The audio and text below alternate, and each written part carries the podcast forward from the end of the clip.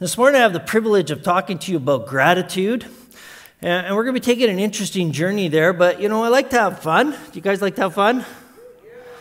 Good. And I like Jimmy Fallon. Do you like Jimmy Fallon? And Jimmy Fallon has this thing he does. On Friday nights, he does thank you notes. And they're just humorous little notes. Now, unfortunately, we don't. I checked earlier. Well, actually, I didn't check. I'm lying there, so I shouldn't lie because this is church. I didn't check. I could have checked if they had an applause track. do you have an applause track? No, there's no applause track. All right, you're my studio audience. And of course, can you give a hand to my lovely musical assistant, Allison, this morning? All right, are ready, Allison? So, here are some thank you notes to help us get into the mode of gratitude. Thank you, garage sales, for being the most elaborate way to get other people to take out your garbage. Good. Nice work. I even heard a laugh there. Thank you. I think it was Diane. All right. Another one here. You like my little thank you cards? Who? Who? All right. Thank you, NFL playoffs, for not being called Are You Better Than a 50 year old? Well, technically he's 44, right? You know who that is? It's Tom Brady. Super Bowl, football? Nothing. Nothing. Next weekend, there's a big sporting event on. All right. At least she's good at playing piano. Thank you, gloves, for being mittens where the fingers decided to pursue solo careers.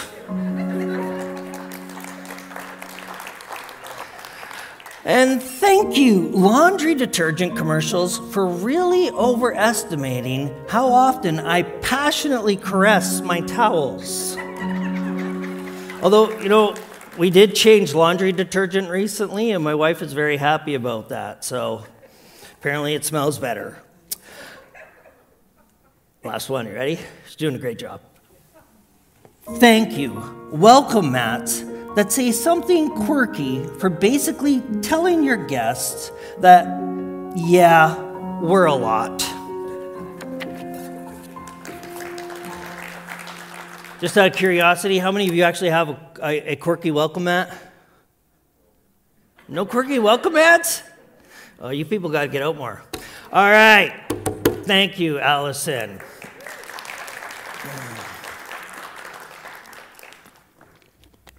So, this morning we're going to talk about the importance of saying thank you. We all like experiencing someone coming up to us and saying thank you and appreciating us. We appreciate getting thank you cards or expressions of thanks when we've done something for somebody. This week, a friend of ours helped out, and, and we thought, how can we thank them? And, and you see a, a flower, and you think, yeah, I'm gonna, I want to bring that to them and say thank you. And, and, and that helps, right? That helps relationships. That helps nurture and foster care and compassion and love among people. And so this morning, I want to look at this really kind of two different perspectives. We're going to be looking at how we uh, express gratitude, not just to God. Okay, we're going to be looking at how we do that. And in order to do that, we're going to do that later when we look at Psalm 105. But we also want to look at how we express gratitude to one another. And I wanted to start with that, though, by looking really at the contrarian view of it and saying, what is it that happens sometimes in our life when we don't express gratitude? Have you ever had an, a time or a place when, when you felt taken for granted? When you've done something and, and you've really felt unappreciated? When you've gone and, and, you know done something for, for someone like we experienced this week and, and it just goes by and, and it's unnoticed. And, and if you do that, you know, two or three times, what happens to your motivation? The next time you start thinking about doing something nice to that. And you see, the error of ingratitude, of being people who are not grateful, the error of that is, is a really interesting thing because when it happens, and when you feel unappreciated, it's really difficult to go and to say, hey, you know what? I did something really nice for you, and you didn't say thank you. Or you didn't do anything. Because when, when we get to that point, if we feel like we have to express it, well, then no matter what the person expresses after that, we have a hard time believing it's genuine, don't we? Eh, eh, you know, and when we're kids, it's okay. You know, if you're four or five years old and it's your birthday, and, you get a lot of presents, and your aunt and uncle come over and you rip open the presents and you're so excited to see it. Before you go to the next one, what does your mom or your dad say? Stop, right?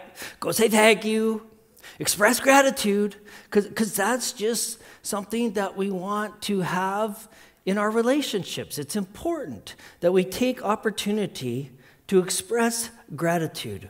And so, ingratitude is an error of omission when gratitude doesn't get expressed, and then if we have to stop, already that moment is gone. But what ingratitude communicates really is I don't recognize you, or I don't recognize the sacrifice that you are making at this point, or I don't see you, or uh, you know, I, I don't really think, you know, like a lot of times we think, well, you owed me. You know, you owed me to do something, and so I'm not going to express gratitude for something that you added, you, you owed me. But ingratitude can actually get expressed in another way, and, and this is even more damaging. And so I just want to draw your attention to that today. And that is, ingratitude can be communicated through criticism. Through criticism. And I just really want you who are parents, especially parents of young children, I want you to, to really pay attention in these next few minutes. You see, what we end, what ends up happening is when somebody does something, and not only do we not express gratitude, but we, we go to them and we say, oh, you know what? Or we fix it, or we do it differently, or we change it. One of the things that we do is, is we're giving them criticism. It was a lesson that I learned as a youth pastor because you know we would prepare these meals and have these fundraisers and I would I would tell the kids for instance, you know, do the dishes. And then kids, you know, they're young, they don't care. So they got dirty dishes over here, dirty dishes over there. They got, you know, water in here and, and you know, dirty water over here, clean water over there. So there's no system. And, and people, can I have a like raise of hands? Who are you like let's do things right. And so I would think like, let's do things in an organized fashion. Let's do things well. And so, I, it, it, you know, I had to, you know, I would be tempted to say, okay, let's put all the dirty dishes over here. Then let's have, you know, the rinse water, then the wash water, and then the, the final rinse, right? And I want to go through that. But once I started doing that, once I started taking over, doing things the way I thought it should be doing, the kids no longer wanted to participate. They didn't want to do it. And one of the most valuable lessons I learned in that environment was that even when people do things differently, or even if they're doing it wrong. Have you ever seen someone do something wrong and really want to correct them? And so you think you, you know you want to change it, and if you step in and you do that, you really demotivate someone. You criticize them. And the next time you ask them to come along and help, they're going to be like, sorry, I'm busy. And then not only that is, you know, God humbled me and helped me see and learn that, you know what? There are different ways to get things done. My wife still does the dishes wrong to this day. and yet the dishes get done. Right? And so the, the error of ingratitude, of criticism, is really important. And, you know, some of us, you probably growing up in homes where criticism was big, where it was felt like, you know what, there's a right way and a wrong way to do things. And if you don't do them the right way, well, that's going to be an error. And it could come de- debilitating to people. And so, if you've experienced that, I just want to, you know, name that and draw that out for you this morning. And then to help us recognize this really important element of ingratitude, and that is this. Ingratitude, it always it leaves it leaves damage. It always leaves damage. And the recipient is always aware. The person who wanted to receive the gratitude is always aware. And part of the problem with it is the culprit is rarely aware. We rarely recognize those times or those places where we haven't expressed gratitude. And the result of that, like I was highlighting before, is we, we stop being generous with our time, with our resources, with our gifts. And the next time we just say no. If someone criticizes it, we say, Well, forget you. I'm not helping or hanging out with you anymore. So, ingratitude, whether it takes place through omission or through criticism, it destroys healthy relationships and healthy community. Now, now this is something really interesting. Did you know that Jesus Christ himself experienced this? Jesus Christ himself experienced times of ingratitude.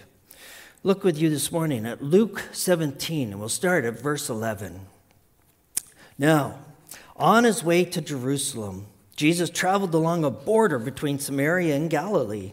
As he was going into a village, ten men who had leprosy met him. They stood at a distance and called out in a loud voice, Jesus, Master, have pity on us.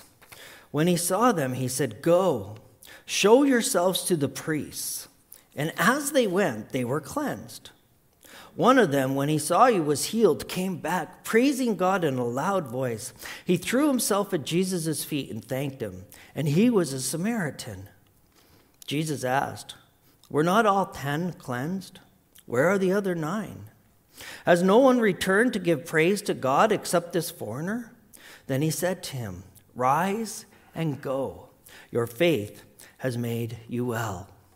Now, there's a lot of cultural things in this, and I, I, don't want to spend too much time in this text, but I'll unpack just a few of them. First was this Samaria and Galilee uh, was an area where the Samaritans were not appreciated by Jewish people by the Israelites. Samaria was an area that when it was captive, then it was repopulated with Assyrians and Israelites. And so it was a mixed race. And so that whole area throughout the New Testament is an area that people wanted to avoid. And yet here there were uh, Samaritans and Jews that were together. Why?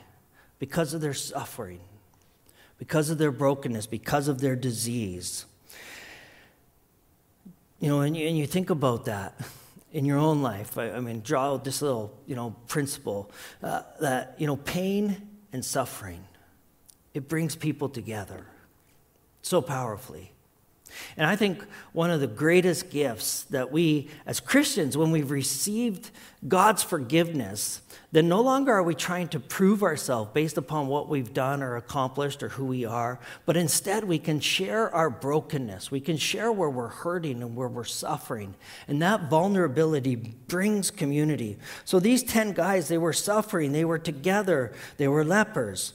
And now the interesting thing about the story is they called from a distance, and, and Jesus didn't go over there in this story, he didn't touch them. He didn't even say, You're healed. He said this He said, Go and show yourself. Go and show yourself to the priest. So they still have leprosy, yet all 10 of them were obedient. Isn't that fascinating? All 10 of them were obedient to what Jesus instructed them to do. And even though they hadn't experienced any change in their life, Scripture says, and as they went, as they went, as they obeyed Jesus Christ, Jesus Christ healed them. Just hold on to that just for a moment. As they obeyed Jesus Christ, Jesus Christ significantly transformed their lives. He healed them because they were lepers. But they obeyed and they went. And there's a part of me which wants to say, hey, guys, great job. That was amazing. And yet, they only really got half a healing.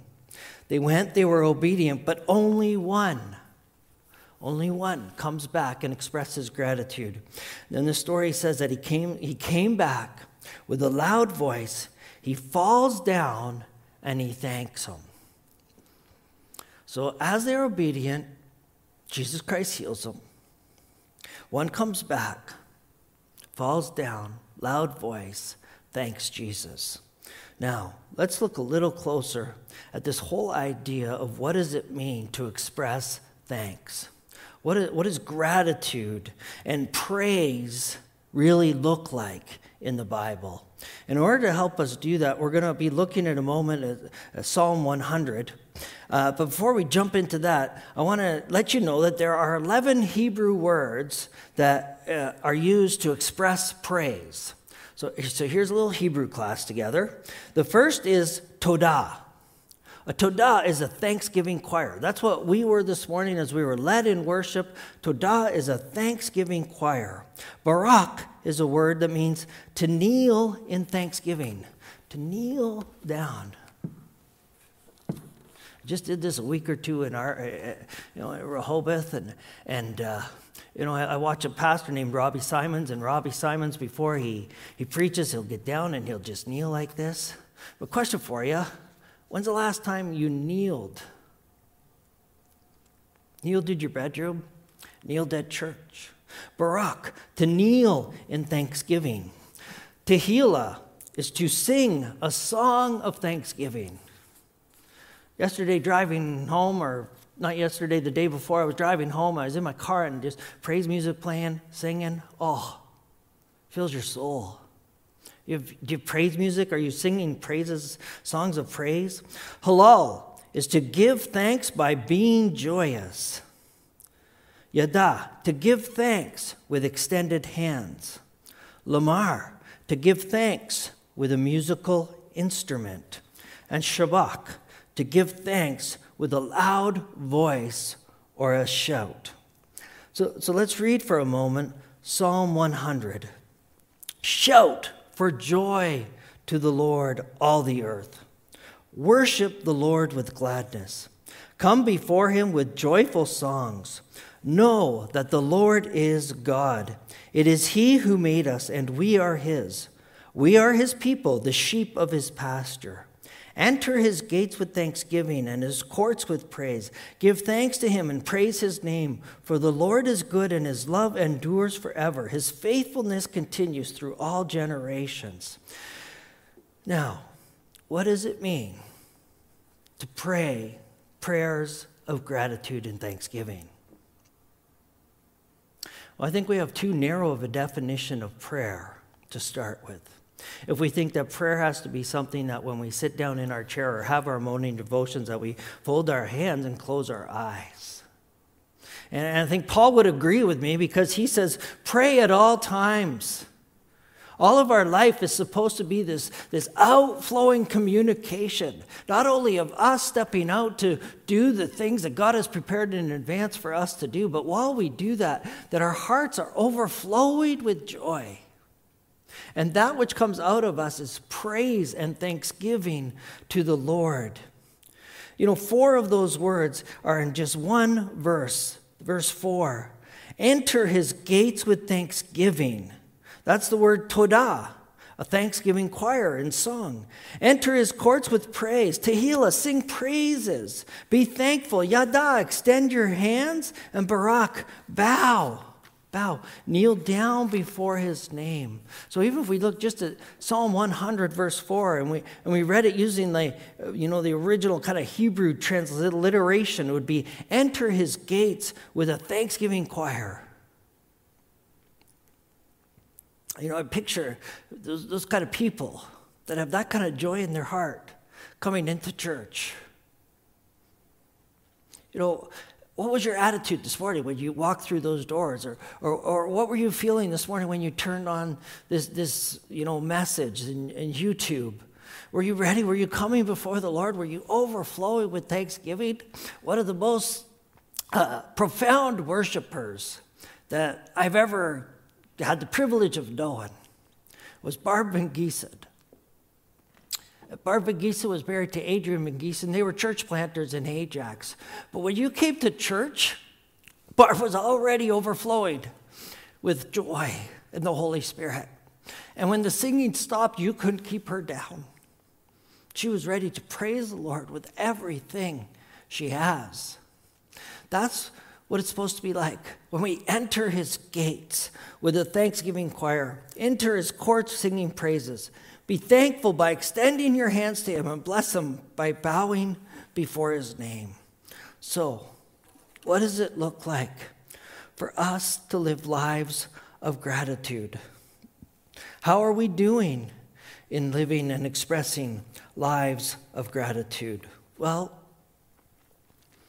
we have to kind of look at the barriers, I guess, then. All right, we go back to what we were talking a little bit about earlier. You know, maybe you were raised in a home where those kind of things didn't really happen. Maybe you were in an environment where criticism was more prevalent than gratitude. And discouragement hung around more often than any form of encouragement did.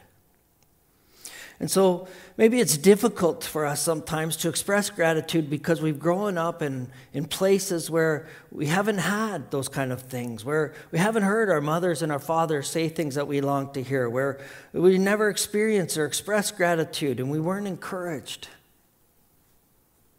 And my heart breaks when I hear the stories of people who grew up in homes where, you know, not only were those things airs of omission there, but where neglect or abuse took place. Where brokenness made its way into our lives and planted a seed of destruction and of lies. And you see, until we recognize the transforming power of Jesus Christ, until we come before Jesus, just like the lepers that say, Jesus Christ, heal me.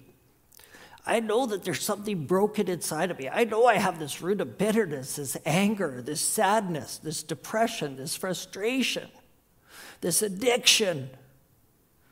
Until we come to Jesus Christ and say, Jesus, will you heal me? Until we come and bow down before him and ask for his life transforming power through the Holy Spirit, it will be difficult. Say nearly impossible for us to be able to live a life of gratitude. And so it needs to start there.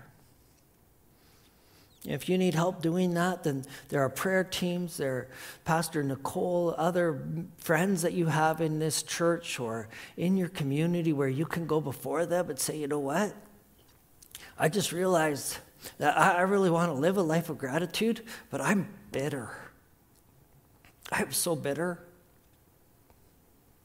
I'm so broken. I'm so sad. I don't know what to do with that. And when you come together and you ask for help, God is so good and He brings healing. And yes, it takes time. And yes, it takes work. But it is the Lord God through the Holy Spirit that does that. Now, what about with our relationships? I want to go back. So we talked about what does it look like to be filled with gratitude because of what Jesus Christ has done for us. What about when we want to experience that in our relationships at home? Well, I want to talk to those of you who are married for a moment in dating relationships. Uh, first of all, gratitude and ingratitude are relationally determinative. You can change the environment of what you're experiencing at home. If you're having difficulty at home, one of the ways that you can change that is to start expressing gratitude. Because hearts gravitate toward recognition and gratitude. And, one of the things that's so important is no matter how long you've been married, how long you've been together, how long you've known each other, is that you continue to thank each other I challenge you this morning, this day, say thank you at least five times to your spouse. Say thank you at least five times to your kids. Find things to express gratitude towards. Parents, love your kids. And you love your kids in your heart. But here's another invitation love your kids on your calendar. I think one of the benefits that COVID has brought us is that families have had more time to be together. But you know what? You can be together and still be alone, can't you? You can be on all your devices in all different rooms and you don't really spend time together. And so, an encouragement families with par- parents, with children, spend time together. And then finally, I want to talk to teens. I haven't given you a lot this message, but I have a nugget of gold for you this morning. So wherever you are, listen up. If you want your parents to say yes more than they say no. Any, any teens want that? My kid's here, his hand's kind of up. If you want your parents to say yes more than they say no, I, here, here's your invitation turn up the gratitude dial.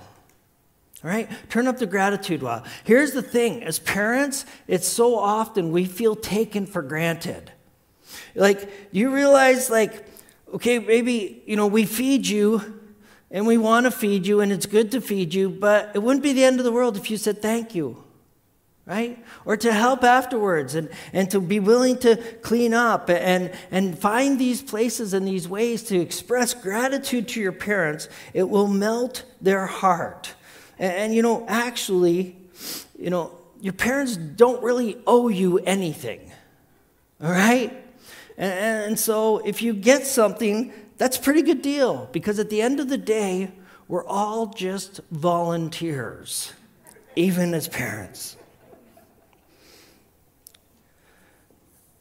And this keeps coming to me. I don't know why. Maybe because it was so profound for me. I, I guess I want to end here. And it's, you know, I was sitting there and praying and through the music listening. And in Luke 7, there's a story where Jesus goes to the house of a Pharisee named Simon. And, and Simon is there and he's wondering who Jesus is. And while Jesus is sitting there, there's a lady who comes. We don't know her name.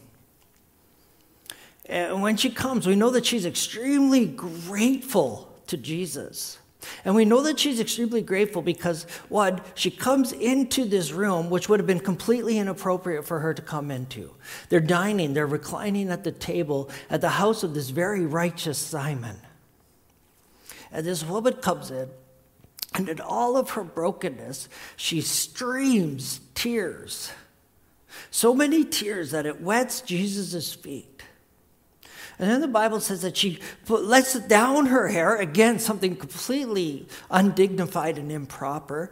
And, and she takes her hair and she wipes Jesus' feet. And then she kisses them. And then she takes this gift of perfume and puts perfume, extremely extravagant gift. And she's doing this, why?